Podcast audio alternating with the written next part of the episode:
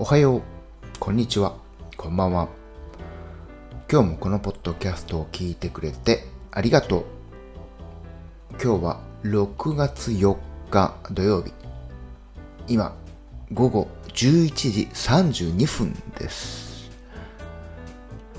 今日は朝、天気があんまり良くなかったんですが、昼間くらいから晴れました。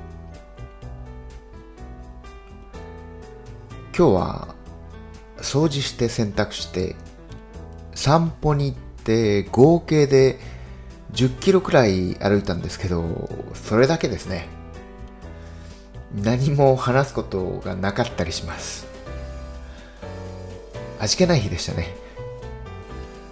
そんなわけでまた明日。